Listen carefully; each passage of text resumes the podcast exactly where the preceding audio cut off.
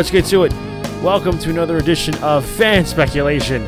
And holy shit, we have a lot to talk about this evening, this day, this whatever time you are in, time zone, time frame, multiverse, universe. No, actually, we're not going to talk about multiverse tonight.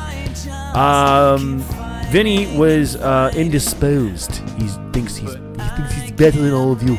He called you a bunch of bastards on the way out. No, Vinny's just uh, Vinny couldn't make it in tonight. We'll see him next week. But who is here is Andreas.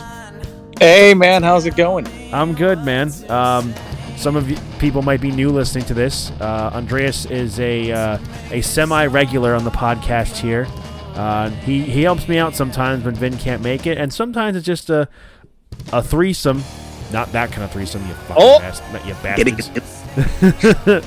um, but just uh, yeah, we've we've had him on the podcast a bunch of times. You can go back and scroll through listen to other episodes with Spider-Man No Way Home stuff and the multiverse. We just an episode a few weeks ago about breaking down the Multiverse of Madness trailer and everything that could happen within all our theories.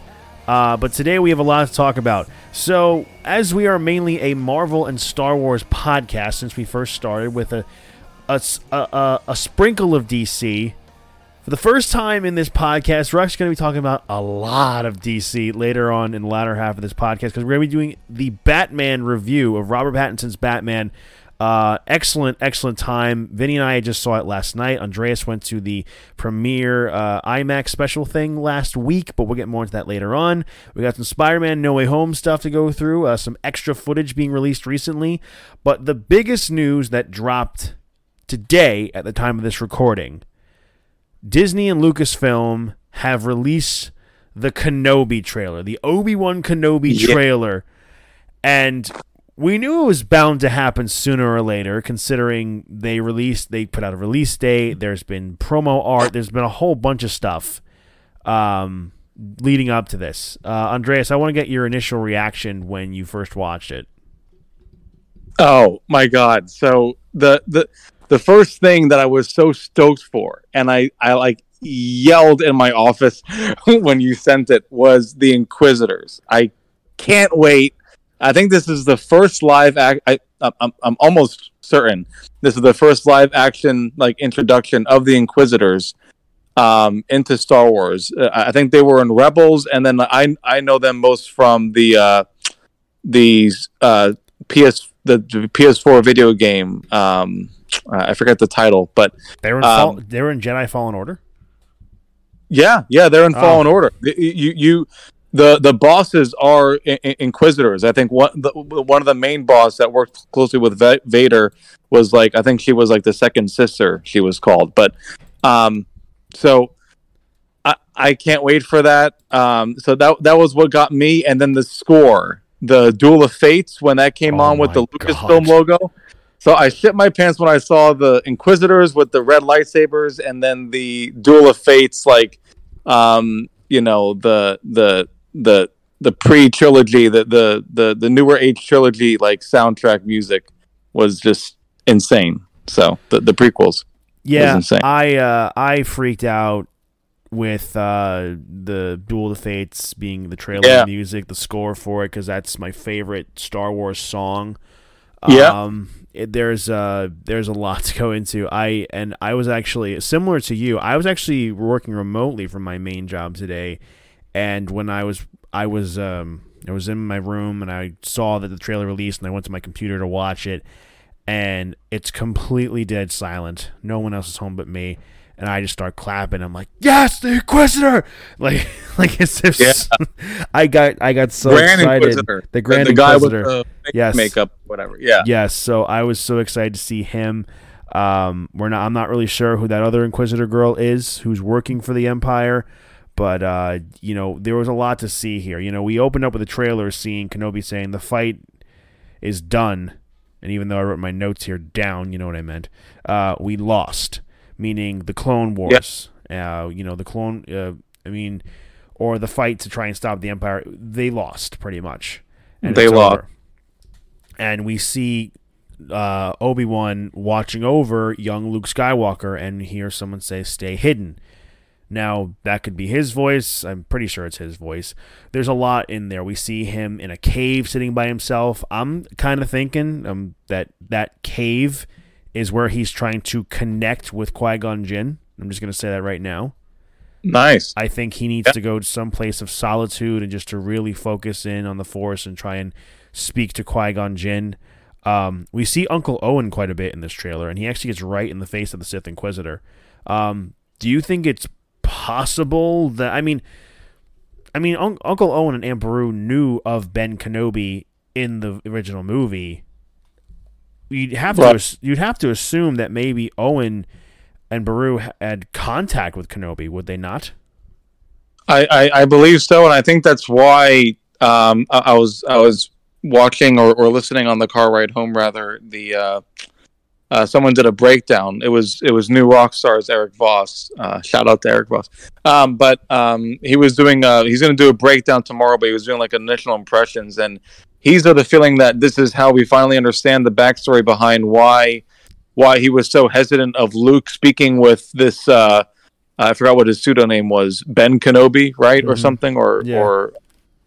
Uh, so I think something happens in this series where you understand that, and and his thoughts were that it could just be that you know he sees that the pain and the danger that comes with Obi Wan and wants Luke to stay away from that to protect him, but. I think we're going to get a lot of that backstory in, in this series, which I'm excited for. I would think so, and maybe we get some kind of thing where they're talk. Uh, Owen and Obi Wan are talking, and it can just be somewhere one says the other, like I was assigned to watch over him and protect him, and maybe Owen and Beru get a little worried because the Inquisitors are looking for Obi Wan, and they're worried that they're gonna find Luke. They're gonna find that he's source force sensitive, and they're gonna try and kill him too. So that's all the reasons why they could be worried about that um, how big of a character Luke uh, Luke uh, Owen is going to play, uh, I would have to assume pretty decently if he's if he was uh, featured heavily in the trailer so far. You know, we see them go to other planets. The the female Inquisitor, she's been hunting them down. Um, I have to think with Duel of the Fates, going back to that real quickly, that kind of bit of a got a bit of a remix. I don't know if you noticed that. It, it, it was a slightly a new adapted score. Yeah, I, I, I don't think that was the original. No, I don't think so either because we heard like some like drums in there, boom, boom, da, boom, Yeah, it- boom. it- it- like It at least was a completely new mix, or they dubbed it with some more, you know, instruments. But I, I, I would, was- I would assume yeah. it's new. Yeah, I, I mean there has there's some new elements to the uh, Duel of Fates, and I just again it's my favorite Star Wars song, and I am just so happy they brought it back. Um, we didn't see anything like uh, Vader, but we did hear his breath at the end of this at the end of the trailer. Um, Yep. You know, And the, uh, and that, and that, uh, for a brief second, it's like played for three or four seconds, but it's that song where they, where they actually fight, um, on that, uh, vo- is it Mustafar, that like volcano Mustafar- planet? Mustafar, yeah yes. for a, a brief second right before the trailer ends when you hear that the the the breathing Mhm. it's that I forgot what what score that's titled like in the soundtrack but it's like for two seconds that comes on and then it goes back to duel of fates or whatever um Interesting. But yeah, I- but I yeah I, I, I caught that on the second watch while when when i was b- before the before we came on Yeah, it was just uh, it was only a minute and forty six seconds, but this is just enough to Yeah. kinda get us by. We will probably see another trailer in the near future within the next month or two, considering the show is coming out on the twenty fifth. Um, this was only a teaser trailer, and out of all these Star Wars shows they had announced coming out, like this is my most anticipated show. They said it's a miniseries. I kind of hope it does go to a second season, but if they're saying it flat out, it's a miniseries, most likely we're not going to get a second season, but I'm just excited to see what happens. Um, obviously, Kenobi is on the run. He's on the run from the from the Inquisitors. Somehow they're they're going to find him. How he's going to defeat them, I don't know, because the Grand Inquisitor, like you said, Andreas, we've seen him in Rebels. Uh, and he was a big antagonist in that show for a while, going after Ezra Bridger and his group. Um, which happens way after this right that's like yeah, Re- Rebels. this. Rebels at that point is like closer to the timeline right before the first uh, Star Wars movie because we actually meet right old Ben Kenobi in uh, in, Rebels, and that's Yeah, when, with uh, with Maul, right? yeah, that's where Maul finally find uh, finally finds Kenobi, and that's why I don't think people should get too much of their hopes up of a Maul and Kenobi encounter because Maul. Has I don't know, that- man.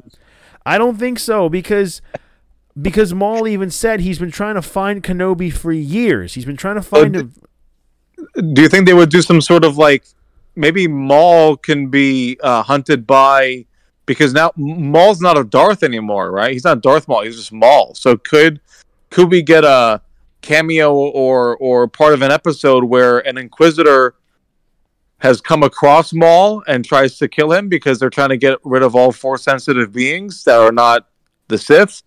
And he kills one of the Inquisitors and goes back into hiding, and then I we mean, pick up at Rebels. Maul does still consider himself to be a Sith, but he doesn't consider himself But to be a Sith. Like consider himself to be the Sith. I don't think so. I don't think the Sith consider him, but he is like Yeah. he he Yeah. thinks that they've gone their wrong ways. Like going back to like the Clone Wars when him Yeah. and his brother are tr- uh, he's training his brother. Um, he is like like Maul is so told um uh Pre Vizsla I think his name was the guy who had the, who was leading Death Watch and Bo- Lady Bo-Katan saying that we are Sith and we're no ally to the Jedi. Uh, we're enemies. Um, and he said like the the Sith they call he he- claims that they're the real Sith and they have lost their ways. So Yeah. So Yeah. when he's thinking that and he's the only one, well, he's gonna be the crazy guy. You know, if if everyone if he's one person in Manhattan saying, "Look, there's a meteor coming down to us," and then everyone else is looking in the sky and seeing. Dude, there's no meteor. You're just a crazy, crazy homeless man. Maul's just the crazy hom- homeless man in in, in uh, at at uh, Penn Station screaming random shit. So, so in that, yeah, no, I, I, I, I, I, agree with you. I, think it's unlikely that he will be in this series uh, because of the timing. This is like I think it, this happens ten years after Episode three, and roughly Oh, I ten years. I don't before. think it's unlikely he'll be in the show. I just think it's unlikely he'll will he will encounter him with Kenobi. Oh, for sure. Yeah. Okay. Okay. Yeah. For sure. Unlikely, if not like not happening to encounter Kenobi. But I think there could be a a side story that can like maybe be in parallel to the Keno- like a Kenobi storyline, but not directly like intertwined. Because I Uh, have here, and we've talked. I mean to cut you off. Uh, have here, and we've talked about before. Uh, and something I personally just want is the the an encounter. Like we're guaranteed to get another encounter between Vader and Kenobi. We've Yes. seen concept art of that, and apparently they might go back to Mustafar from what it seems like. But Mm-hmm. we, I would just love to see a fight between Vader and Maul because that happened in the Star Wars comics, and it's something where like you know two of the most powerful That- coolest sith lords to ever be and i would just love to see how maul would handle fighting vader Oh, that would be insane. That would be insane. I like that. I like that theory. Not just an Inquisitor, but Vader comes. Maybe, maybe he fights off or beats or or, or bests an Inquisitor, and that sparks D- Vader to to want to see what the big hoopla is, and and and runs into Maul. So that that is that's a good one. I like that one. That's what I would think because if that female inquisitor, human inquisitor we see, she might not make it very far. Maybe Maul kills her, and she's like, "I'm Yeah. looking for Kenobi." It's like, "You you looking for Kenobi? You gotta get through me first. So you Yeah, yeah. you sound like you're Get in him. line. Like, you- no, I don't want to protect him. I want to kill him before you do. So that that could be a thing of maybe Maul stops Yeah. her, and then Yeah. it gets back to the Grand Inquisitor, and he tells Vader, and Vader says like, "I'll deal with him myself then." And Yeah. then Vader finds uh, Maul, and they have a big brawl. Um, I'm not opposed, not not opposed, but I could see at least one episode in this Kenobi series, possibly not even have Kenobi in it, considering Book of Boba Fett did the same thing. Yeah, I maybe, but I don't I- think you do that with uh, Ewan McGregor. I think you. I don't think sque- so either. I think you squeeze every last bit you can get out of that guy because he's just a he's one of the better, if not the best, like actors from from these from these movies, right? Like he Yeah. is. He, uh, he was always my favorite part of. He was always Yeah. like looking back. He was my favorite part, and looking and even looking back, still like I, I loved Hayden Christensen as a kid, and as I got older, I'm just like, uh, the acting's a bit shit. But it's it's a nostalgia thing where I'm just like I still enjoy like I was talking to um, this guy I met at a uh, like a a friend of me and my girlfriend's. Uh, she invited us to her mom's like 60th birthday. We've known her for a while, and um, and I was talking to um, her one of her, her son-in-law, or sorry, uh, cousin, like our friend, our friend's cousin's husband, to get the gist of it. And I'm just talking about Star Wars, and we're, we're just talking about all this stuff. And I was talking, telling about the Kenobi series. I'm just like, I just think it'd be like my theory of Maul and Vader.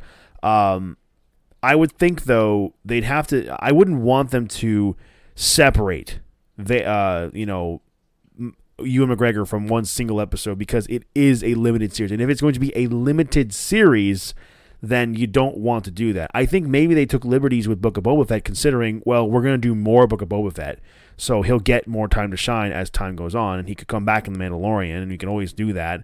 But if this is going to be a limited series, I, I would still want some focus on Ewan McGregor if they do have a thing with Maul and Vader. Yeah, yeah, I agree. I agree. I think, uh, if, I think if there's any, I don't mean to cut you off again. Sorry, but one last thing: if there's any character who does deserve one episode in this entire show, though, without uh, Ewan McGregor, it, it is Darth Vader. Yeah, Hayden. Maybe focus a bit more on Hayden's struggle, you know, and because I know that there's only one reason why you cast Hayden, right? Is you know, in in in uh, what's it called? The uh, the the other movie that uh, focused on that had a scene with Vader right before A New Hope. Um, That'd be Rogue One. Rogue One, Rogue One. So they just got like a like a stuntman to do Vader, and and so, but if they're gonna cast Hayden, I thought to, I thought Vader was mainly CGI in that movie. Well, I mean, well, yes, but but but like they they they got someone to like I guess model the the CGI, right? So okay, okay, okay. makes sense. My point you're gonna get Hayden. We have to see something about maybe him without the the mask, like different scenes of him in the in the in the tank, yeah, or whatever. Like contemplating of uh, about like his his past and maybe having maybe some flashbacks or whatnot. Because like I mean, Darth Vader is a is a character that you can get away with putting anyone behind that mask and and uh, do the voice and and you're golden, right? But the fact that they casted Hayden specifically tells me that they're gonna at least dedicate, uh, like you said, one episode to go deeper into that character. Um, so, but, and the other one to say is the that planet that you mentioned that was in the trailer. I, I just looked it up the writer said it was it's a it's a planet called Daiyu. I, I might be butchering that, but he said that uh, he he he got inspired by like the like a neon grudgy like graffiti version of like Hong Kong, where it's like foggy, which we got from the trailer, um, and um, yeah, he said sort of has a Hong Kong feel to it.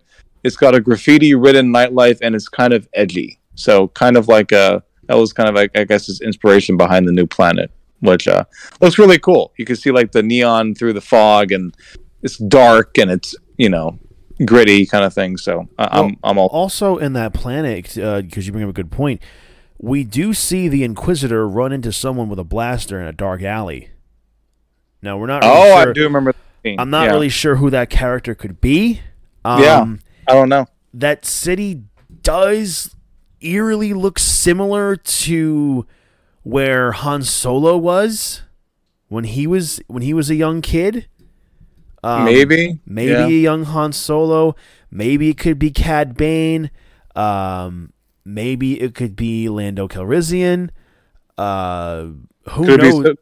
Be protecting because uh, think about it. Why would uh, I'm I'm assuming Kenobi also goes to that planet. Uh, yeah. Kenobi made a, a pledge and a promise to protect the um to protect Padme's children. What if um Leia or something related to Leia is going wrong or is in trouble and he has to he has to go to that planet to to fix it. That's the other thing I was thinking about is that yeah. We, we in the first Star Wars movie when Luke plays that message from Leia to Obi-Wan and says, you know, with the way Leia was speaking to Obi Wan Kenobi, it appeared that there had to be some sort of history between Leia and Kenobi. Oh yeah. So I would have to think that we would get some form of a young Princess Leia in this movie, uh, in this show rather. Um, and maybe she is captured. Maybe Kenobi goes to go find her, and maybe the Inquisitors just follow Kenobi where he's going because because they're not aware of Luke yet. They're, the Empire's not aware of Luke and who he is. So that that was a big rumor going around that a young Leia uh, will be in this in this uh, show, and maybe that's where she's been captured. Maybe that's where he needs her help. Or she needs his help rather. Yeah, potentially. Potentially. I think so too. Um, two other characters that I wrote in the notes here that I think would would like to appear, and here and here's a guy who could actually kind of fit more of the blaster uh, scenario. Uh, Captain Rex. Ah, okay. I think Captain Rex would be a good fit considering there is history between uh, Kenobi and Rex. I know Rex was mainly like like Cody was was Kenobi's guy as far as his right hand guy as a clone commander, and Rex was more of uh, Anakin's guy. But I think, but we see that only very few clones got out of Order 66 and didn't actually right. go through with it. Rex being one of them. So maybe maybe he finds Rex, and maybe Rex actually helps him get away from the Sith Inquisitor. That would be cool. And we know he that gets and we know he gets away, considering we see Old Man Rex and Rebels. Correct. Yeah. Um, the other character, and I think it would be absolutely criminal if we didn't have this person come into the show, considering she just randomly showed up in Book of Boba Fett, and that is Ahsoka Tano. Yeah, I think. Rosario Dawson is. I, I, she has gone full blown and is hundred and ten percent dedicated to the character. Um, it would be great to see some kind of live action thing with her and uh, Kenobi. Um, I don't know if we could. S- I don't know if we'll see something between her and Vader. I think her first encounter with with Anakin slash Vader was in Rebels when they went to that planet that planet where it's like very Sith oriented, and then she goes into that time dimension. Um, but I think Ahsoka showing up in the show is very very likely. Yeah, uh, I would agree. Uh, Winter, uh, she's getting a series too, right? She is. So I mean, this uh. would be a prequel. Uh, this is a prequel to the uh, the original trilogy.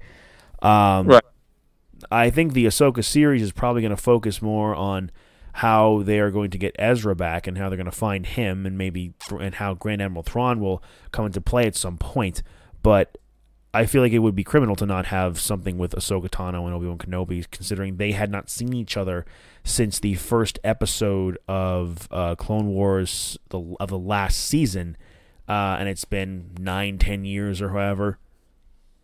Yeah, because I would like to see some of the in between time of what Ahsoka was doing between when that ship fell down in Clone Wars to all the way when she uh, appeared in Rebels and, and, in The Mandalorian and so on and so forth. Yeah, was it was it the Rebels show where you see that scene with Darth Vader and that like yes. Snow it, that finds her uh, lightsaber? No, that's that's Clone Wars. That's the very last thing you see in Clone Wars. Um, after that ship. Oh, had, Yes. Yeah, that's where the yeah. ship gets knocked down. Uh, Ahsoka and Cody buried the clone troopers that tried to kill them, but they still buried them. Um, and then uh, Ahsoka dropped her lightsaber, so you know it made it seem like she didn't survive the crash. Nice. Okay, good. Okay. And there was a nice little hidden thing there where like Vader's looking up and there's like that bird that was um, flying around, and I believe that uh, that is supposed to represent the light side of the Force, the daughter of the Force and I believe that bird also shows up in Rebels as well. If you're not familiar with it, there's a thing where like in oh seriously, damn. Oh, you didn't know about this? Did you watch Clone no. Wars? Uh, not not not in its entirety. No, I I kind of like picked and choose like episodes based on like you should you, you know. should you should watch the whole thing. It's a bit of a grind, yeah. but it's really good. There's an episode where Ahsoka, Obi Wan, and Anakin go to this planet and they meet different beings of who represent the Force, where it's a father, a son, and a daughter. The father is supposed to represent the balance of the Force and the Force as a whole. The daughter is supposed to represent the light. The son is supposed to represent the dark.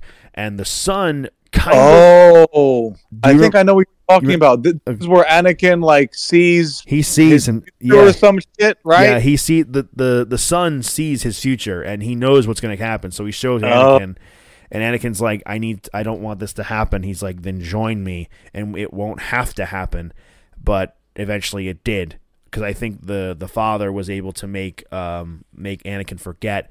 And the daughter, I think, sacrifices herself because the son goes haywire and he tries to kill That's the right. kill the dad.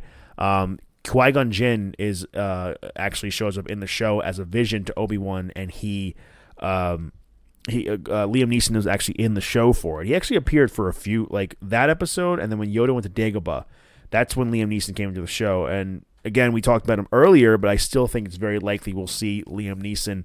As far as the characters go that are most likely to least likely, I would have to say most likely as not announced would have to be uh, Qui Gon Jinn as a Force ghost, uh, Ahsoka Tano, Maul, then Captain Rex. I think Captain Rex might be least likely. Yeah, I would I would agree. I would switch. I would go uh, Qui Gon. I would put Maul before. I, I would actually put Maul before Ahsoka. I don't know, Eh, and possible. then and, and like and like you said, Captain Rex. Yeah, Yeah. I think that's that's my And then we're, likeliness. but, but then we're forgetting about Leia actually. Oh, Leia. fuck. Okay, so I would say it's Uh, Qui Gon and Leia then. as Qui Gon. Leia. Yeah, yeah, Qui Gon, Leia. Yep. Yeah, Qui Gon, Leia. Then my three would probably be Maul in that case. Okay. Okay. Um, yeah, so this this show is going to be a lot of fun. Um, it, limited series. It probably might be six to seven episodes, depending on what Star Wars uh, Lucasfilm wants to do. Uh, but we're very, very much excited about it. Kicking off to the next topic, uh, we have a little bit to talk about with Spider-Man: No Way Home because we're just gonna keep milking that cow until we can't fucking do it anymore. Um, they released a video recently with uh, some behind-the-scenes footage, and Andreas, what do we see in this video? So this was mainly a breakdown of the adapting the costumes um, into into the movie. Like you know, uh, particularly they spent a lot of time focusing on the Green Goblin, um, Tobey's suit. They didn't really go into too much of Andrew Garfield's suit, um, but but mainly um, Doc Ock, uh, Green Goblin, and uh, Tobey's. And um, overall, the the content was okay. Like it was, again, it was ma- mainly like the costume designer people that were talking, like like b- behind the scenes, like in the interviews. But what I liked most about it, and if you haven't yet, just literally Google like or or, put in YouTube "No Way Home" behind the scenes leak or something like that. Um, what I enjoy most about it is a ton of uh, more and, and new uh, behind the scenes footage of of Andrew and Tobey uh, interacting with with all these different characters. One in particular, which I'll I'll jump to, um, and I think you were getting to, is there was a scene where um, what appears to be uh, pretty damn sure it's Tobey Spider Man that jumps on the glider, and then um, subsequently, like maybe a second or two after, um, the the Goblin jumps on his own glider. So there must have been a deleted scene where there was a brief rematch, um, you know, at least between Tobey Spider Man and Dafoe's uh, Goblin, which I would have lost my shit in the theater. Um, but but yeah, I I did notice that, and you actually messaged that us uh, to me and Vin the other day, and I was like, ah, fuck. Why couldn't have we have seen that? It would have been really, really great.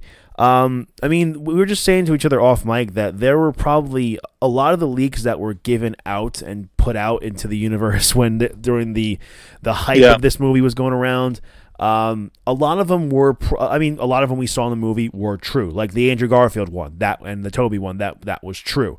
Um, the big thing, and there was like a few things out, like, oh, uh, and, uh, Andrew's gonna fight uh, Electro again, and then Tobey's gonna fight Doc Ock, and Tobey's gonna fight uh, Green Goblin. So there probably it probably was true, and if, whatever it was, maybe it was a quick encounter or it was a quick little fight thing. Obviously, they did have to kind of take things in and out and not really take away from it being Tom's movie. I was saying to you off mic, and I'll say again here that I think maybe because of the significance was more the more the focus was Tom's Peter Parker Spider Man fighting Willem Dafoe's Green Goblin because he was the one who killed Aunt May. And if you haven't seen Spider Man No Way Home, what the fuck are you doing? You've been living under a fucking rock. We just gave you spoilers for the past two minutes now. Um, um, we, uh, I think they mainly want, probably wanted to focus more on that moment there. Um, I mean, that's pro- one of the I, I would say maybe not criticisms, but maybe little nitpick stuff that could have happened. Like, yeah, we would have loved to see Tobey and Green Goblin go at it one more time just for a brief little encounter. But it was really interesting to see how they put things together. Um, we saw like the CG of like Andrew and Tobey running to their positions when the big fight was about to happen. And Yep. there's only so much you can put in this movie. Like, I actually wouldn't have minded if they kept that little elevator scene they had at the very end. Oh, that's hilarious. I was like, why didn't they keep that? It was like two minutes. It's like two seconds, three seconds. It's funny. Marvel and their elevator scenes, like in uh, what's it called? Not not Civil War, uh, Winter Soldier with Captain America, right? Yeah. And it was funny. You mentioned the scene of them getting ready uh, at the uh, on the scaffold with all the all the leaks that we saw of that of, of those scenes. Um, but it's funny. It just proves that so much CG and and smart CG goes into these movies because it's funny to watch. They just put their hands over their head and they pretend that they're putting on a mask when it's Yeah. all That's So- like that's the crazy thing too is that they you know the suits like if for those of you who may not be aware of the suits aren't necessarily like how you see in the movies because they have a few different suits. Like you know they have suits where it they don't have the mask at all. They have suits where the mask is kind of like a hood and then they have eye holes but then the the the eyelids of the mask kind of get like kind of like uh, placed in where the eye holes Yeah. go. And the uh, costume designer woman was saying how it's not necessarily their whole face in the mask. It's kind of like a like a skull padding that they to make it look more full, which I did not know at all. I didn't. I was not aware Yeah. of that. Yeah, if you notice the scene, and, and that dates back to like uh, you know like the first Spider-Man movies, but in Spider-Man Two, after he defeats uh, or or after Doc Ock, you know, with with the, with the train sequence, hmm and he his his mask, you know, he doesn't have his mask on and his face is exposed, and he goes to put it on. It smartly like cuts away, like as he's putting it on, it like pans to that kid that's watching him, and then immediately you pan back to Tobey, and his face just looks fuller because he has that like eggshell to, to make the mask look more beefy, right? So anyway, it, it's it, that, that's been that's been uh, crazy how long that's been going on, but no, I, I- I like the special featurette. If, if this is a small taste of what's coming, uh, I'm totally down for it. What what what I'm looking forward to is seeing more behind the scenes and and more commentary around these these actors coming back into their own characters. Like you could just see from these like YouTube reels or or, or stuff like this of how much fun they were having behind the scenes, like Tobey dancing and and and Andrew and Tom like hugging each other like like a prom picture. Like Yeah, yeah. the- these these actors truly gave a shit and and uh, really embodied their roles and just had a, a great time. Like I, I don't even remember the last thing that Tobey Maguire like acted in, um, and he came back for this. So th- that's what I'm personally. the you know, most just saying that the most recent big picture I think he did was The Great Gatsby, and that was like 2013. He did like two other movies, but the most major picture he did, like that was The Great Gatsby. I remember him Yeah. being in that. He doesn't really act a whole lot anymore. But the other thing, and some people may not be aware of, is the Tom Holland Spider-Man when he gets the the some of the nanotech back onto his suit, like with the gold spider and the place, placement on the back. That's CG as well because you see the Yep. scenes where they where they're all like fighting towards the end of the movie, and that he's wearing his upgraded suit. It's like, and that I didn't realize at all. I'm like, they couldn't have made that into a real suit. Budget cuts, who the fuck knows? But that would have been nice. Yeah, no, for sure, for sure. But no, and, and they go into uh, who who we haven't talked about quite yet is the the Green Goblin suit. So. Mhm. Uh, they were talking about, you know, uh, uh, Dafoe was saying, you know, back in those times they wanted to be more edgy and more, you know, scary looking. So that's why they went with the hard, you know, mask that we all that we all know. But for this film, really trying to reel it back to the to the roots of the comics, using some of those color schemes of the of the purple hood and and how it's more flexible and and and he could really come through as an actor. You know, not only without the mask, but just being able to be able to move better in the suit to, to give him more physical freedom and, and to do more uh, of those scenes, you know, um, without a stunt double or, or stunt coordinator. So um, I think freeing Dafoe which is such a great actor, and, and seeing that emotion, especially in that you know that that hallway sequence where he kept laughing when he was getting punched to shit in his face. I mean, most favorite parts of the whole movie. That is like seeing his you know, facials. I'm like, oh my god. yeah, he so, did mention like you know it's more freeing. He couldn't really see a whole lot in the original Goblin suit, but at the time they want they want when he had the mask on. But at the time they wanted something more modern day. They wanted something yeah. scary looking. And the Goblin suit, yeah. you know, when you're a kid, that is kind of scary looking. That Goblin. Oh, I suit. remember. Yeah, I remember but, being scared. So, but I mean, I you know we they also go into like how Doc Ock kind of go into his thing. They said they kind of made it look a little more nicer, his suit and everything um, with the CG fully digital arms. Yeah, yeah completely completely digital. Uh, it was very interesting how they made they had like the prop of the the Spider-Man uh, Iron Spider like head and shoulders. I mean, yeah. to, I mean to also I mean that was funny, but like the you hear the prop guy talking about it, it's like you know it's kind of give like the authentic authenticity of like you know shadowing and coloring. You know, you'd see like you lighting, see, yeah, lighting. Yeah. You'd see you know the, the it's metallic his his suit his Iron Spider suit, so it would shine off on other cars or things in the area, and, right? And you know, well, Alfred Molina saying you know he'd have to be it gives him more freedom, kind kind of move around with what he wants to do, but he also kind of have to be more aware with what they're going to put in post. Um, the funniest thing for me though is just like when they go to Jamie Foxx immediately he's like immediately off the off the bat, we're just like, all right, we I can't be blue. I love that so, part.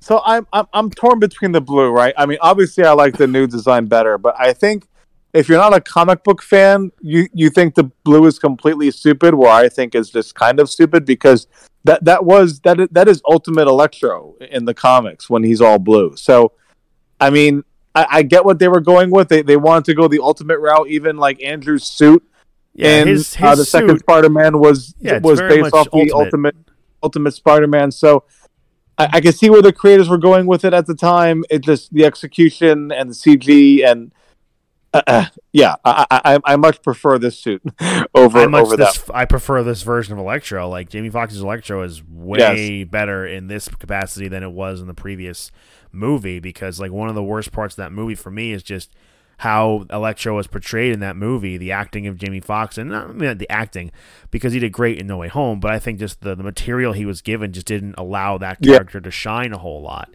And I think yeah. he, he, was one of the major weak points of the movie for me personally.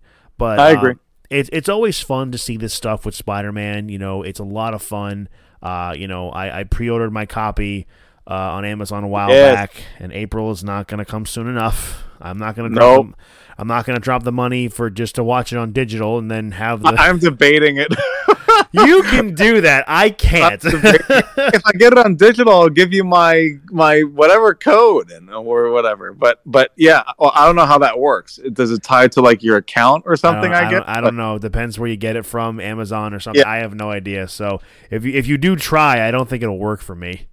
Yeah, it's like three weeks in advance. I think it's like the longest like pre-release of a digital. Like it, it feels so. I think the digital is like what March 22nd or some shit, where the yeah. Blu-ray April 12th. Whereas, like, I think with Endgame, that's such a long time. It was with Endgame, it wasn't even that long. I feel like with Endgame, they did like you know, it was okay. Digital was like, uh, you know, a Friday, and like, Blu-ray was a Tuesday or something. Yeah, right? it was like, like it was less than a week that they were yeah. apart from each other. I'm like, I can wait that long. I, I, I, I, maybe they did this for the consumer to be like, I need a copy of it now, digital or physical or whatever.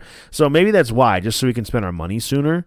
It's probably why. Uh, I, I think they're betting there's crazy people like me that bought like the steelbook or the 4K or the Blu-ray, but it's like they also want to see it as soon as it comes out, so they're going to double purchase.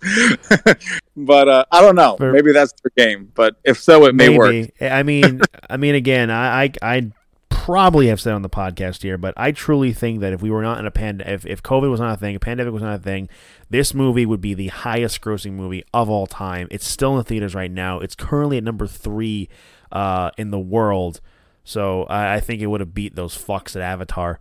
You know. Oh, for sure. And and and one more statement on that. The whoever's on the Oscars committee, you you fucking Oscars people, the biggest snub of all time. Biggest snub. This because was they not don't, they don't consider superhero movies cinema, and like you know what, it doesn't like the biggest movies. I think should be considered, and, and this could be like another conversation for a podcast, but I, isn't there like a Black fan? Panther was in the Oscars. Yeah, but also Black Panther was nominated for like best costume design, and also it was an, it was an entire almost an entirely African American cast. So you can um, kind of um, you can, you can kind of get a little political with it, and that's probably why. But like personally, I'm glad Black Panther won an Oscar. I do love Black Panther. But I don't think superhero movies, as far as Hollywood, it's the moneymaker, but it's, you know, those snobs in Hollywood just like, well, it's not a real cinema movie. It's not a real s- film to go see. It's not something I would spend my hard earned money. Hard earned, motherfucker. I don't know. I, I think. I would, I would argue No Way Home. I, I love Black Panther. I love Chadwick Boseman. You know, uh, uh, rest in peace. But No Way Home. Not only from uh, uh, put the nostalgia aside. Andrew Garfield's performance. You know, multiple Oscar nominee. yeah, I mean, he's already up for an Oscar for uh, for Best Actor in Tick Tick Boom, which I hope he wins. Yes, yes. Well, I mean, uh, I don't know. Be- Benedict Cumberbatch. Have you That's watched I- that film? That's what I keep hearing. And like, I remember, like, I was talking to my- Fantastic film. I, I gotta see it because my mind might be changed. I personally just want Tobey. Uh, Tobey, I'm sure Tobey would be nice too, but he's not nominated. uh, I'm, for Andrew to win an Oscar because I've been seeing this guy acting in major films since The Social Network, and I'm like, this guy is fucking amazing, and that's why I loved that he was he got to play Spider Man. I've just been a just regardless of him as a fan of his Spider Man, I'm just a fan of him as an actor in general. So it would be nice Yeah, to no. see.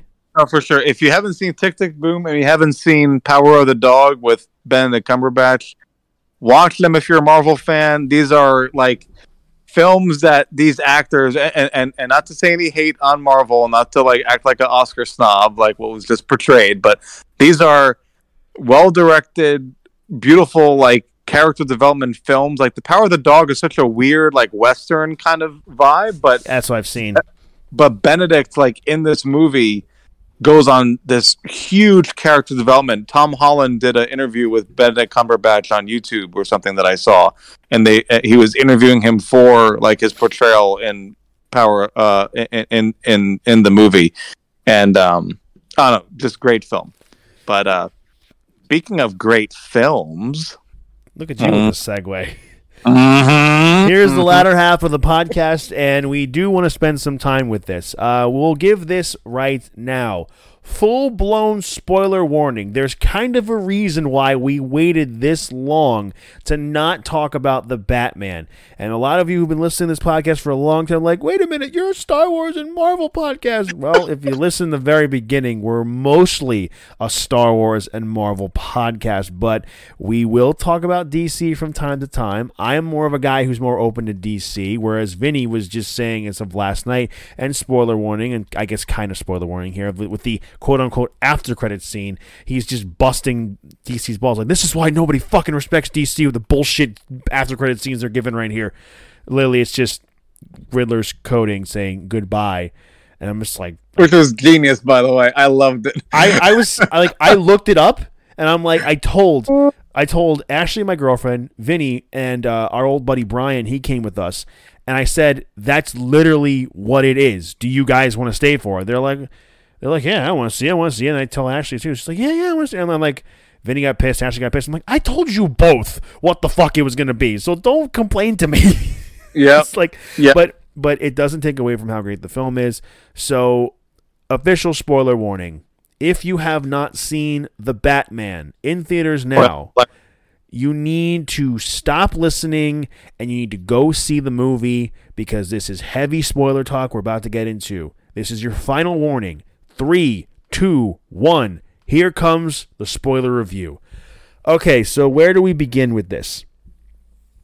Ah, It- everywhere. there, there's there's so much to unpack. the beginning, the middle, the end. Like I don't movie. know where we start. um, I'll say this off the bat that um, and I'll I'll I'll, I'll kind of get my I guess my controversial opinion out of the way. Um, Ooh, Robert okay. Robert, and this might not be controversial, and some people might agree with me. Um, Robert Pattinson has the best Batman suit. He has Oh. the best Batmobile, and he Oh. has the best Batman voice. Oh, So I, it's they're bold claims. yes, very bold claims. I just like. I mean, do I like Christian Bale's Batman? Of course I do. I love The Dark Knight. It's one of my favorite movies of all time. Um, the tank was a cool thing for the time being, but I really like the whole. I'm a. I love mu- looking at old muscle cars and th- just seeing how the Batmobile was adapted in this movie. It looked really, really cool. Uh, I say he has the best Batman suit, not just from like uh, an aesthetic standpoint. I'm looking at it; it's cool. It's a cool Batman suit, but just the amount of times he gets fucking shot at in this movie, and he only ever really went down once or twice from getting beat, uh, hit by a shotgun. Like I'm watching him, I'm thinking like this is like him wearing Beskar armor as a Mandalorian. Like he's just not getting. He's barely getting hit. He's taking the blows, so the suit is made better. I don't know if Christian Bale's suit is similar. I'd have to watch back the movie, I think, but just from that aspect, it's better. And he didn't have to go the whole movie talking like this, like he needed an inhaler. This city proves that they're better than you. like he didn't have to go around talking in the movie just like that, which is um, a criticism that Christian Bale's Batman gets, which is completely valid. You know, looking back sometime, it can be very silly how Bale talks as Batman, but it's just you kind of got just got used to it after a while. You know? Yeah, yeah. No, I, I, I agree with you.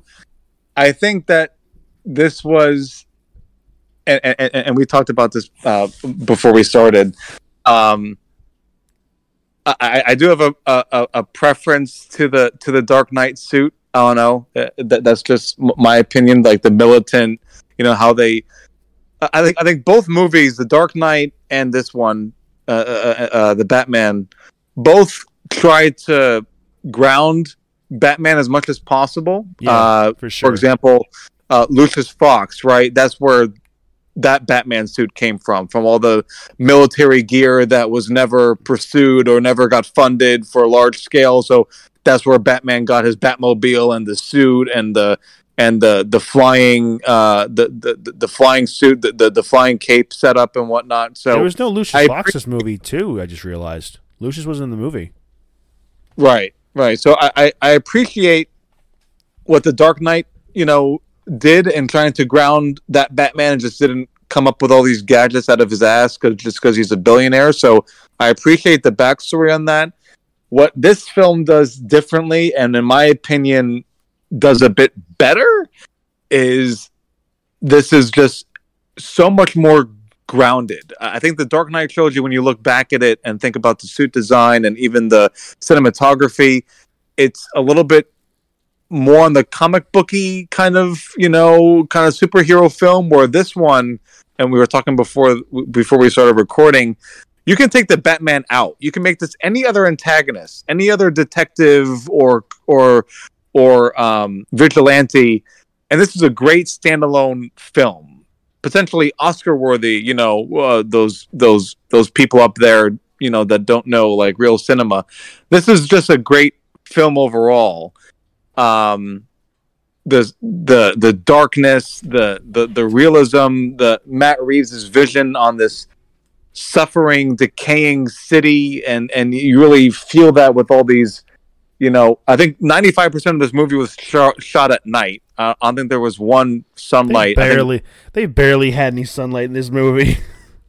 but uh th- this is in my opinion a better film than any of the dark knight trilogies like b- by itself it was the was the dark knight film with with heath ledger maybe a, a slightly better like batman fan service movie just because of his heath's performance as the joker and two-face and whatnot uh, i think it has a slight edge over this one but um definitely the the best like overall Batman film as a as a film on its own in term in terms of the vision and and and cinema in in my opinion.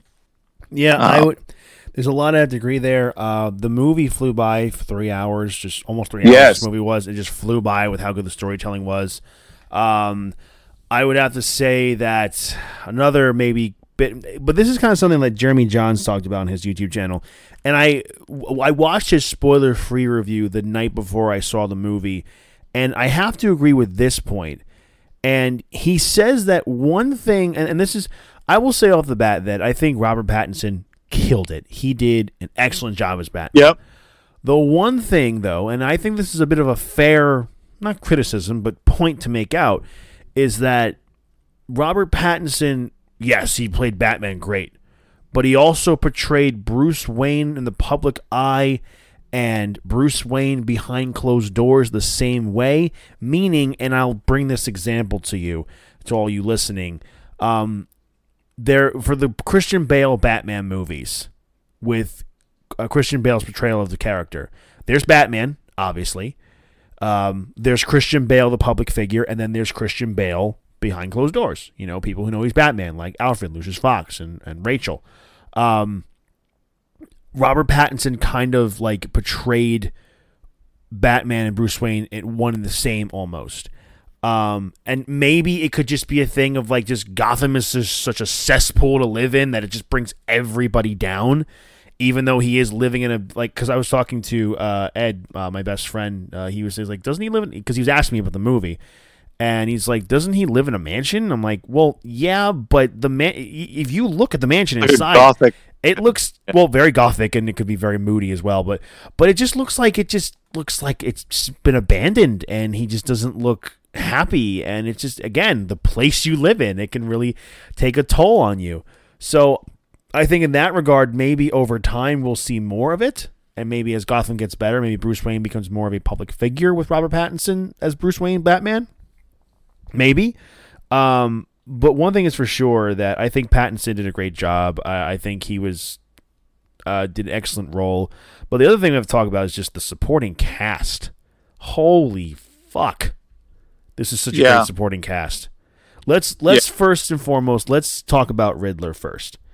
Um, I never would have expected Riddler to be portrayed like this in a live action uh, concept.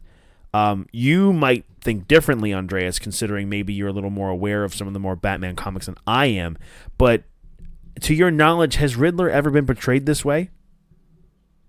Uh, n- not to my knowledge, no. It's a it's a huge. Um, I, I mean, I'm not a big into the into the comics. Uh, I, I I had quite a few when I was younger, but the last time I read a Batman comic I had to be uh, since like middle school. But what I will say, this is definitely a different portrayal in in live action, including like the Gotham. I think it was Fox series. What what Matt Reeves has done with this Riddler is so like captivating, right? Like he literally took the real life Zodiac killer, which a, lot of people on YouTube have, and what Matt Reeves has admitted is is is comparable to to this portrayal, because he has the mask, you know, which the Zodiac killer kind of kind of had that that winter military kind of kind of mask.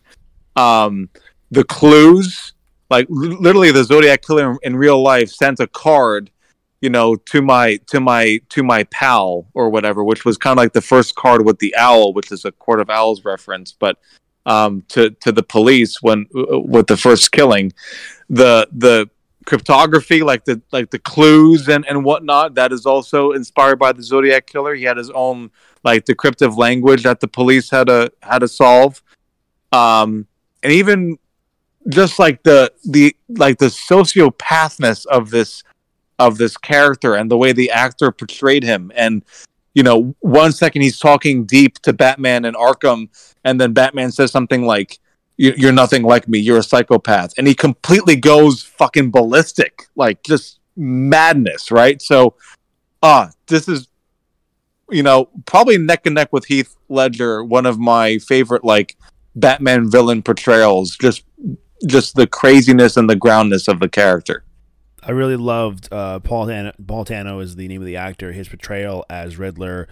Um, I've always liked Riddler as a villain. Uh, I was always okay with the kind of like quirkiness and kind of like silliness of Riddler.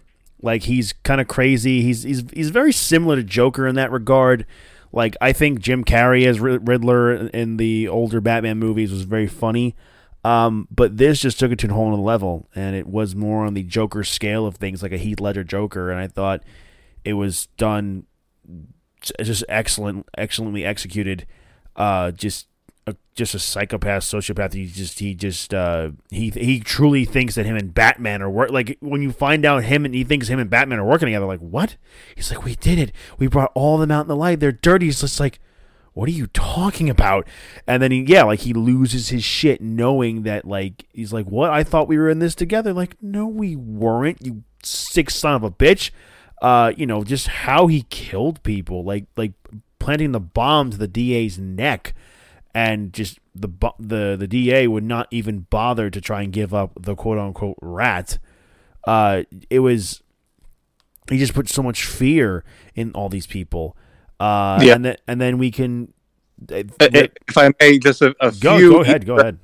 If I a few Easter eggs that I got from Erik Voss, the New Rockstars YouTube channel, the the kind of like his theme song uh, or or the intro song of him stalking the the the politician's house, the the Ave Maria song in the background. Yeah. Uh, very famous choir song, right? So in his in his room or in his apartment when we see him later, there's pictures of like a orphanage choir, you know, when he was younger. So that detail that Matt Reeves had to to to put that as like a as like background music in multiple scenes of this movie and tying his um his origins as as an orphan in the in the Wayne's uh uh you know uh house for house for orphans which is kind of teased at the end of the Dark Knight trilogy which is what the the mansion becomes and I think you mentioned that the the mansion looks abandoned. I think that's because when Wayne was still the Thomas Wayne was still alive, they moved like to downtown, and I think that was the orphanage. And then when the when the bad cops and and and Maroni and all these corrupt people emptied that like forever, you know, uh, fund that he started, it shut down the orphanage and and it became abandoned. So I think that's why it looks like crap. Um, is because it nobody has lived there for numbers of years. Um, but that the carpet tool that he uses uh, in the first killing uh, with with the, with the with the person that was running for mayor, and how he was the mayor. The first, um, or or sorry, the, uh, or, or or or the mayor himself. So that tool that he used to kill was like the the last piece of the puzzle to to to reveal his final plan about the bombs around uh, uh, the the the the the island, the where, where, the water came in. I think that was a great touch and a great bookend.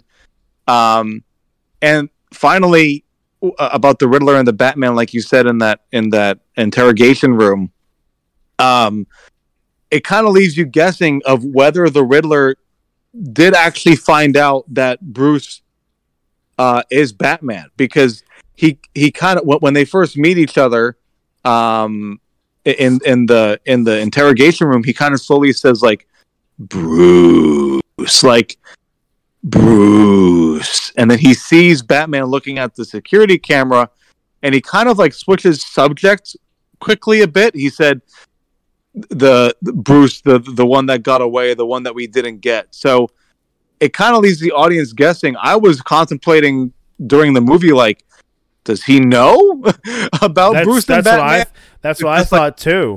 I thought, like, yeah. does, does he know that he's Batman? I mean, I mean, I guess he doesn't. He might, but then again, it's like it's similar to like the Joker movie, where it's like um, his whole background as far as his upbringing is very open ended. Like, could Thomas Wayne in that universe be his father? Possibly.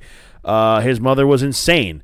Uh, it's like then it leads to believe like, well, if she was he was adopted, like, well, wait a minute, if he if he was adopted and that's his adopted mother and she's insane and he's insane wouldn't that be kind of like some like something passed on? So it's the movie's left of the interpretation and i think that scene very well is left in the same regard.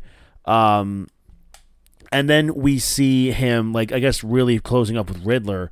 We see him freaking out because his plan didn't work out towards the end of the movie, and we hear some voice talking to him, the cell, the, the, guy in the cell next to him, and he's like, "Hey, hey, hey, friend, don't don't be upset. Hey, you did a great job. You."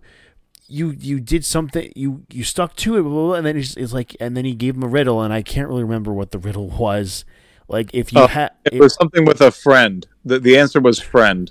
He said like What's- uh What's what or in between and few of or something. Yeah. what do you call that? And, he, and he's like, a friend.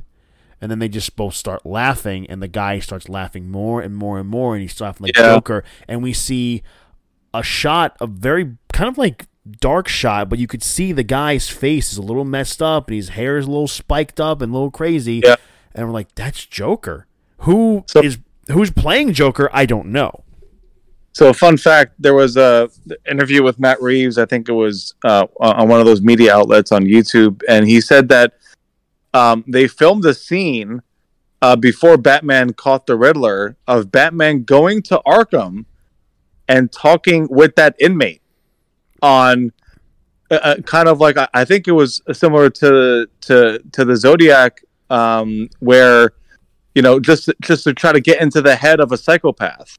So he he goes to that inmate and I'm not sure if it's formally that eventually becomes Joker. I'm not sure if he's Joker in this present time, but he goes to the inmate to try to get into the mind and get his perspective on how to catch the Riddler. He goes to him for help. Uh, Hmm. So that was a scene that was cut and may may may show up in the in the Blu-ray release. But I thought that was a cool detail. Possibly. Uh, let's just try and get through the rest, rest of these characters. Um, Catwoman, uh, Zoe Kravitz. God The best, damn! the best. Best Not only cat. good to look at, but also the best. the best Catwoman, man. Oh my God, she did a phenomenal job. She really just stood out on her own. Like one thing I was worried about with all these characters and how the story was going, I'm just like, I'm very worried that we're gonna get sidetracked here. You know, we're kind of focusing more. Okay, now we're focusing a little bit more on Penguin. Now we're focusing a little more on Catwoman. And now when we get like the Riddler, and then when we get through every character's story arc for the most part, it's like we picked up where we left off, and like, and no one really got lost in the shuffle, which was really great Oh. writing and material done, and just it made every Yep. character shine and look fantastic. Um, you know, I think Zoe Kravitz was a an excellent choice to play Catwoman, and I hope we see her in the future play more play more and more of Catwoman. Um, Agreed. I uh, I you know I kind of called in the movie with Vinny. I'm just like, Carmine Falcone's probably her father, isn't he? And he's like, yeah, probably. And Yeah. because he's my father. I'm like, oh, see, called it. Also, also in the comics, that's uh, yeah, that's the thing. Okay, see that I'm not even really aware of, so I'm, Mhm. I'm not too aware of. I, I I read some Batman comics here and there, and I love Batman the character, and I love the animated series, but I don't know too a lot of the comics and other characters involved. Um, in my notes, I literally have like hot and badass, which she was. Nope, that's a fair. Yeah, they they didn't spend a whole lot of time on the origin. I, think they they really streamlined it to be. You know, she she kind of talked about her childhood, and you kind of got that connection between um, Catwoman and Batman. I, I, I did. Uh, Michelle said, which I kind of kind of agreed with, but you know, there's just so much time you can dedicate. But she she did have one commentary that their their connection and the kiss and and all that felt a bit rushed, like it kind of just sprung up out of nowhere. Um, so Uh, maybe to- a little bit- disagree. really, okay, okay. I don't think okay. it seemed rushed. I mean, I just saw chemistry between. Oh, definitely of, of, of the actors of, Zo- of Zoe Yeah. Kravitz and Robert Pattinson, and it was shocking, but I wouldn't say Yeah. rushed. Yeah, shocking, and maybe is the uh, maybe like a, a half of a, a scene more, maybe one more scene more before before that. But um, no, but I, I think overall the the costume design with the ski mask that kind of had like the cat ears, you know, nothing too crazy like um, what what the Dark Knight's uh, Catwoman was, but um, I, I think I think this is a great adaptation, and uh, hoping for uh, more appearances either in a spin-off series because now she's going to is, is it Blüdhaven where Yep. where Nightwing eventually ends up, but Yes. but yeah, Um, and I would then the next character going through here, just uh, Penguin, Colin Farrell. Oh, Oh my God, Colin god! Farrell. Like he can do anything. He can literally do Yeah. anything. He's such a great actor. And like, Bullseye. Penguin. like I Yeah. remember telling Vinny that, and he's just like, "That's Colin Farrell." I'm like, "Yeah, yeah. that's Colin Farrell."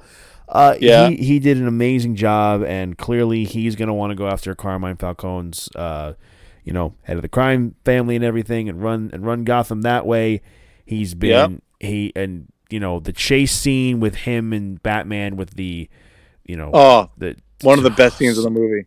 Yeah, and he was very So funny, grounded.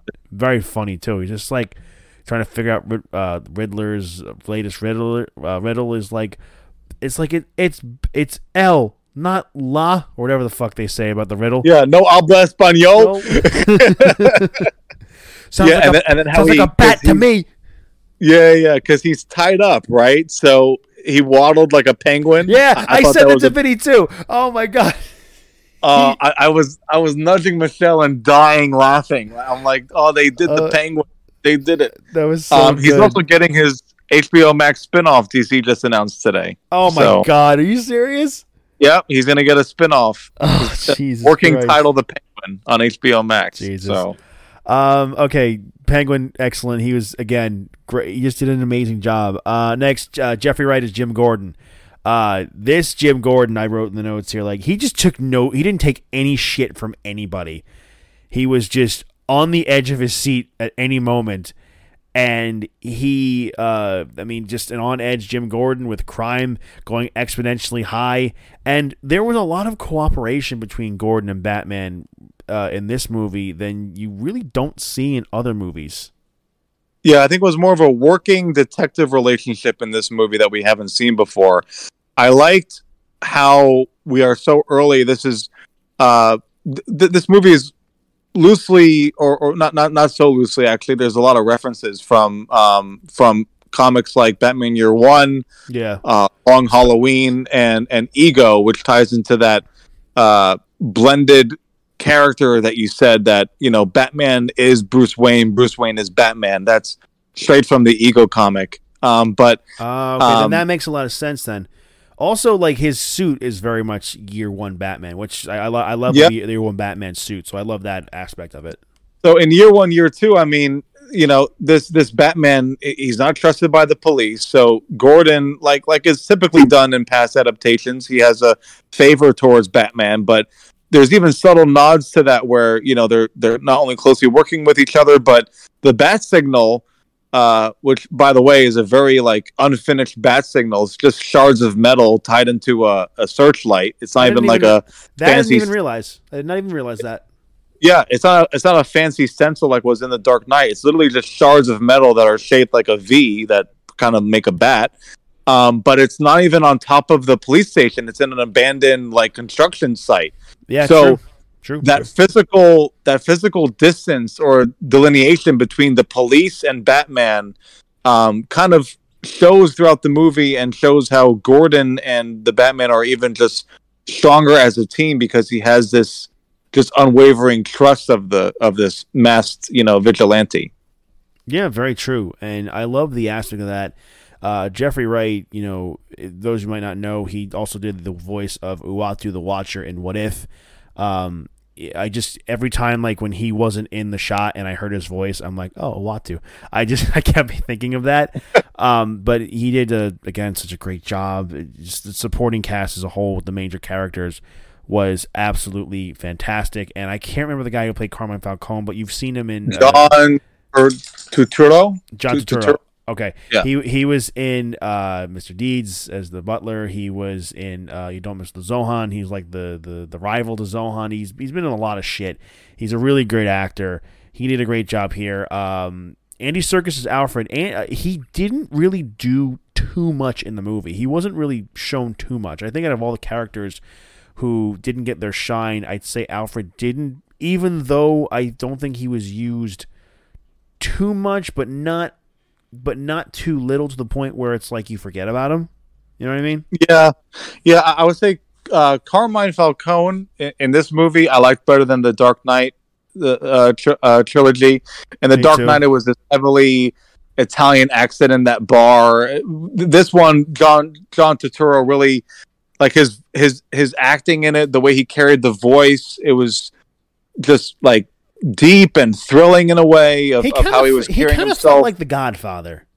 He exactly. he kind of yeah. felt like the Godfather in this movie.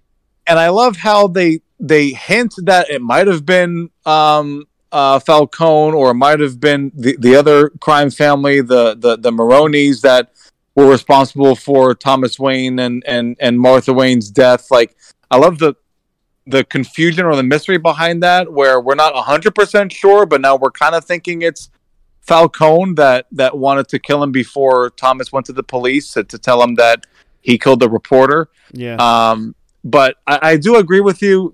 I think this Alfred, if he had more screen time and just a bigger role, I, I think uh, could have been promising. Um, but it was mostly just a.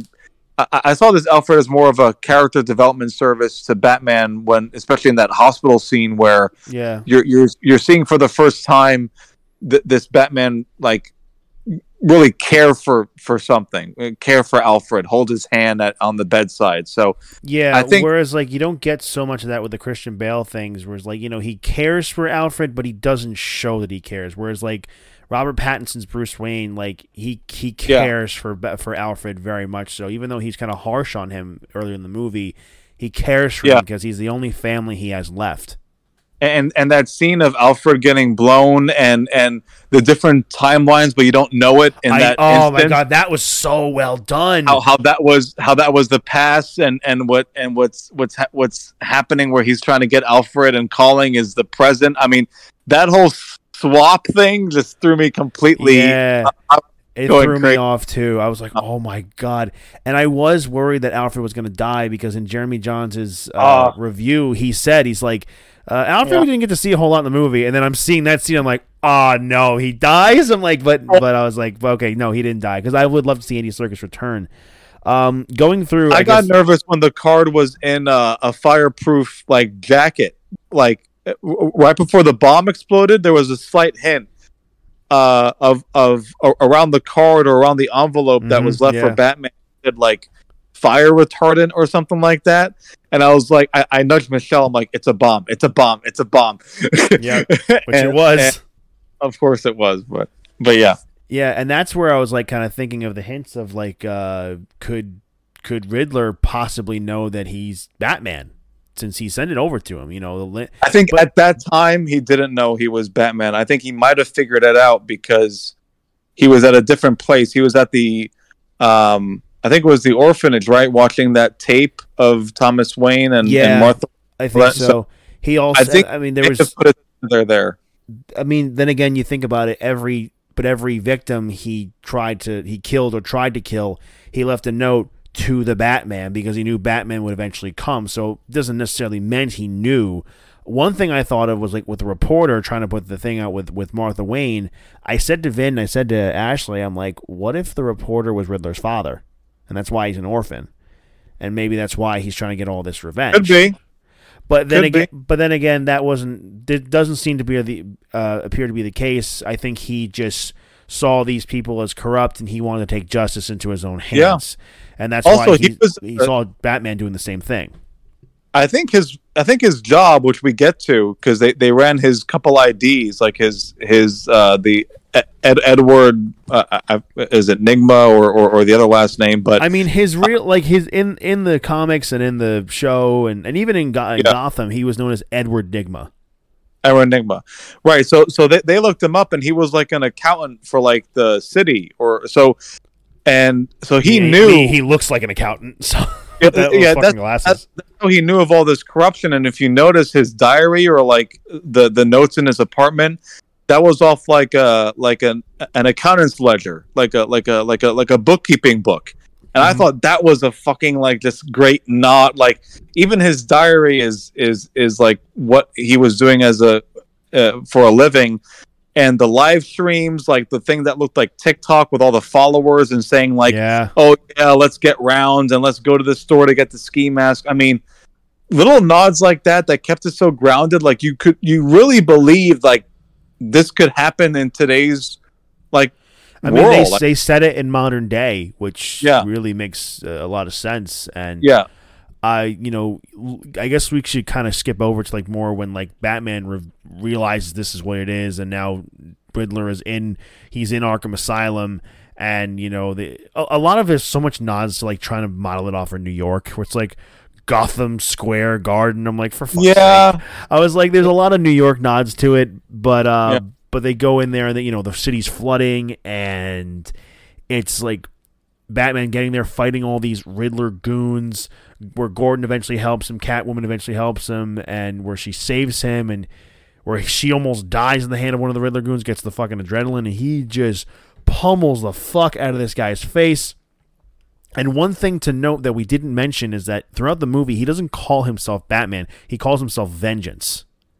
And, Yeah. And then a- and when after they take the mask off, uh, Gordon's just like, "Who the hell are you?" He's like, "Who am I?" I'm Vengeance, and then he just looks at it. And even earlier in the film, he said this could be the end. He's like, "The end of," and Gordon goes, "The end of what?" He says, "The end of the Batman." And I guess I would think that he adopts the Batman name, considering these Riddler fucks are trying to adopt that thing. And I guess he's giving the same message hey, Batman's on our side. He's vengeance. We're vengeance. Like, no, motherfucker, you ain't vengeance.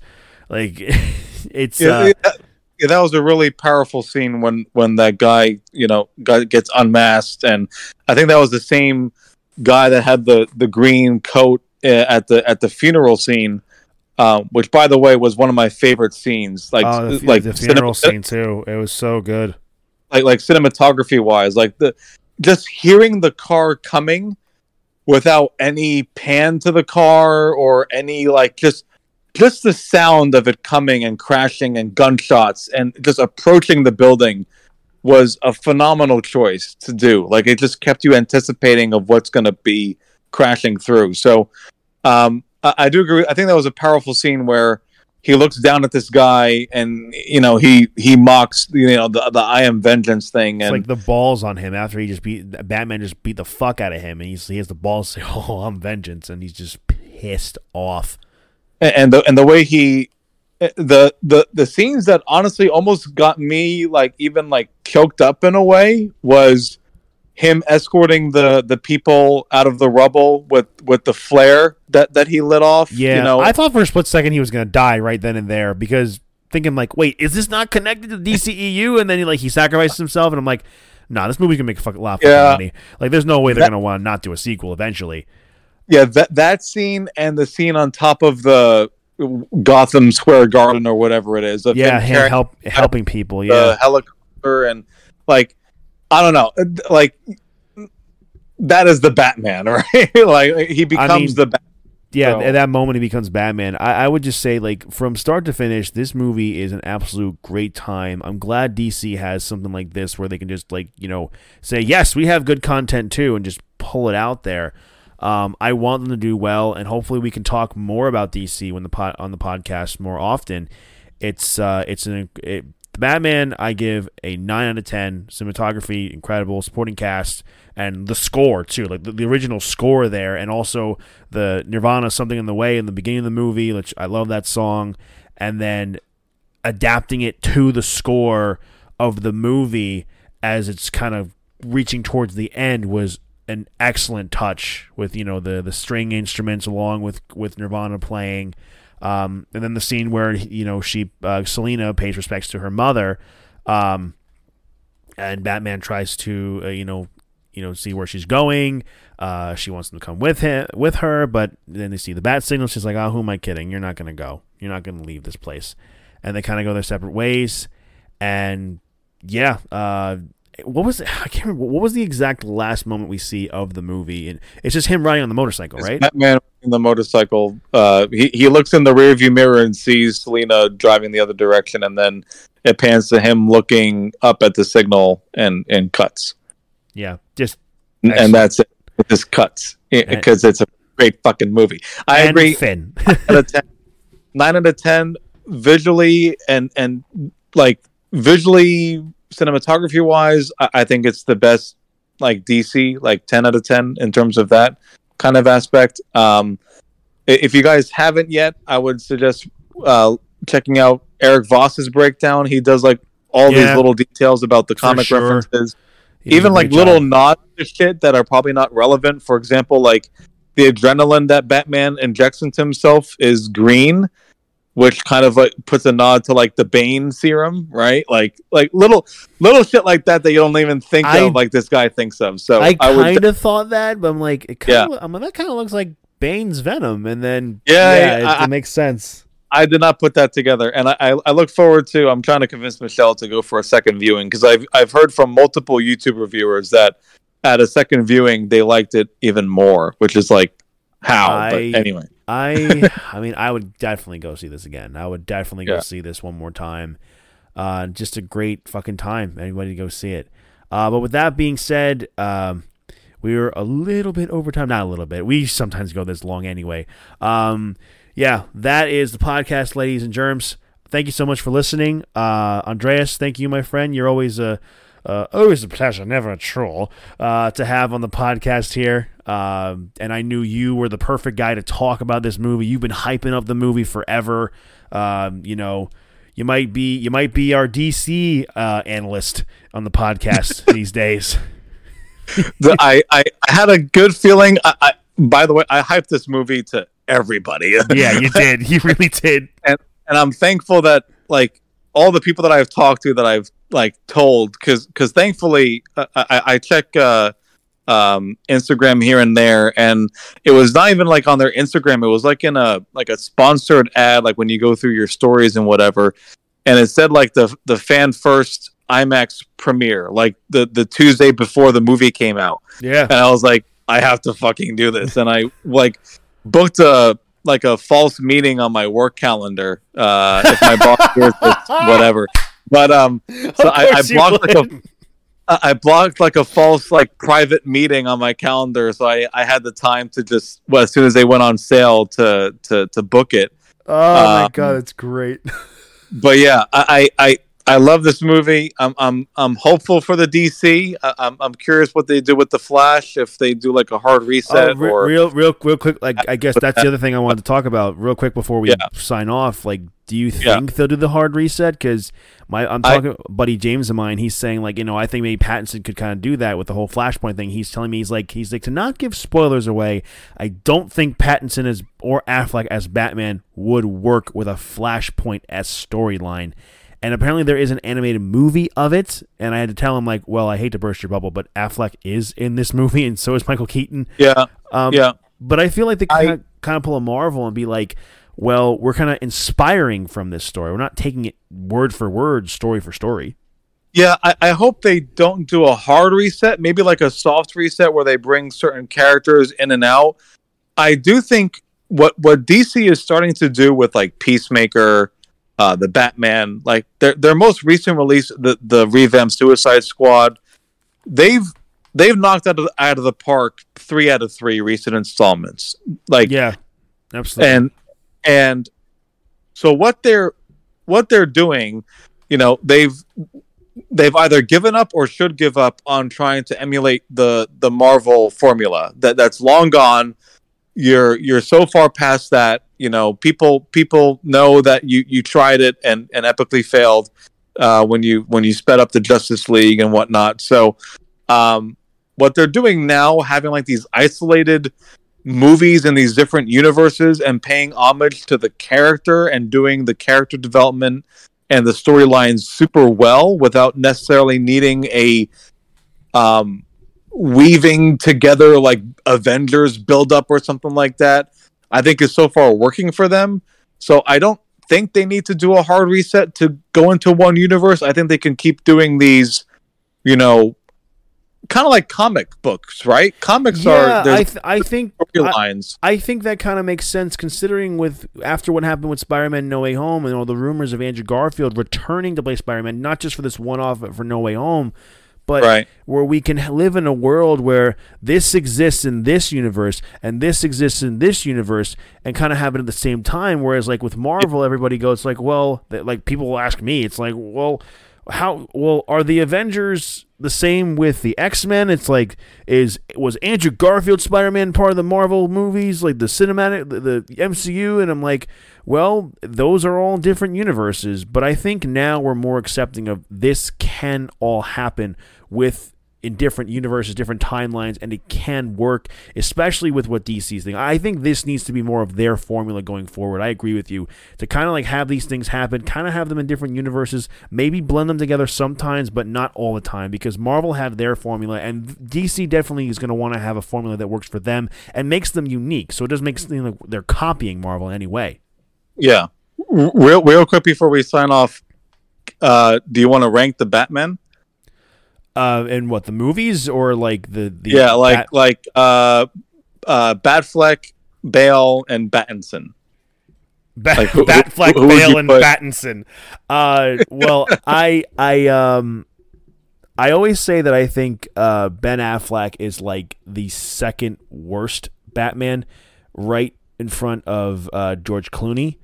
Um, my personal favorite three, if we're going with three Batmen, my mm-hmm. personal favorite three Batmen, um, I would have to go. Uh, oh, this is tough. This is very very tough.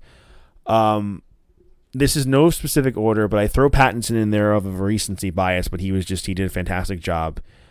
Um, Christian Bale, even though I was making fun of his asthmatic voice, I even though I was, I still love him. I still love the Dark Knight mo- movies. Um, and then I have to go with, and this is gonna kill me, and I need to look up his name right fucking now. And any Batman fan is gonna hate me for not remembering this guy's name.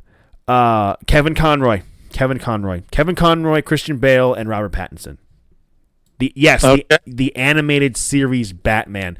Um, you said Batman, and I just I if we're going movies, then it it would be Pattinson, Bale, and Keaton. Okay, Pattinson, Bale, and Keaton. Okay, but if it's animated, so, if it's if, if we if we're throwing other Batman in there, then uh, take out Keaton and it's Kevin Conroy. Okay, okay. So for me, on an unpopular opinion, uh, Batfleck, Battinson, and then Bale. All would, right. would so I think Batfleck, if if he wasn't going through that personal alcohol, you know, uh, situation and and divorce and all that fun stuff, like if if he didn't have that personal trauma, coupled with not having a shitty experience on the Justice League with Joss Whedon and having a real like imagine a Matt Reeves movie with Ben Affleck like as Batman. Oh, like really I think good he, could have he could have done so much. He was so comic accurate. He had the build. Yeah, I really the, loved I really loved his like portrayal of like more of like a Dark Knight Batman. I am yes. I am disappointed that he didn't really yes. get a chance to shine because I think so, he could have done a great job. I think the main thing, and I'm sorry to cut you off. The main thing with Affleck's Batman for me is like he had bad material, and I think he could have yes. done some great job. It's just he just wasn't given really a chance, you know. Yeah. So maybe I'm copping out. Maybe I'm just thinking like their max potential, like or, or or what I saw the character that could be. So I think Ben Affleck, if given the right direction and writing, could have arguably been one of the best Batman uh, uh, uh of all time. So I think Ben Affleck, uh, Battinson. I love the whole ego thing where where it's a blended, distraught, disturbed character. Uh, I think that worked in this film.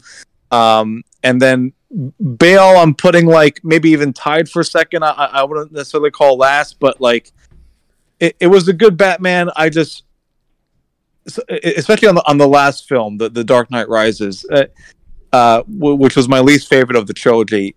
Uh, I wanted more depth from his acting or the or or his portrayal of the character at times. So that's why I'm just putting him kind of in the in in the bottom of the three. But hey, I feel you but not a bad way to end up the podcast because we're going to be a little over an hour and a half here. Can't go any longer. Anyway, Whoa! I know we we did a lot. We, there's a lot to talk about, man. There's a lot to talk about. Um, so anyway, thank you so much for listening to this episode of Fan Speculation. Andreas, thank you so much for coming on. Uh, this is a lot of fun as always. Yes. and uh, if you like, if you guys like what you heard, if you guys made it all this way to the end, thank you so much. You can listen to us on your favorite podcast app, whether it's Spotify, Apple Podcasts, and Google Play, uh, Stitcher, uh, wherever you can find us. If you have a five star uh, button review selector, please leave a five star review, write a review. It really helps us out here in the podcast, and we enjoy all the feedback that we get from you guys. Uh, it's it's a it's a really fun experience. Um, if you'd like to follow us on Instagram, you can follow us at fanspeculation underscore pod. We post stuff on there on the regular. We uh, give any updates as to when, if we have to make a change in schedule, just follow us on social media there and also on Twitter at fanspeculation, all one word. So, did you like the Batman? Did you see the Batman? I assume if you made it this far, you already saw the Batman. What did you think about it? Um, did you see the Kenobi trailer? Are you excited for the Kenobi trailer? Let us know on on Fan Speculation on Twitter and Fan Speculation underscore pod on Instagram. So thank you all so much for listening to this episode of Fan Speculation. So for CJ Palmisano and Jarius Policaris, thank you all so much for listening. We'll see you next time. The Batman!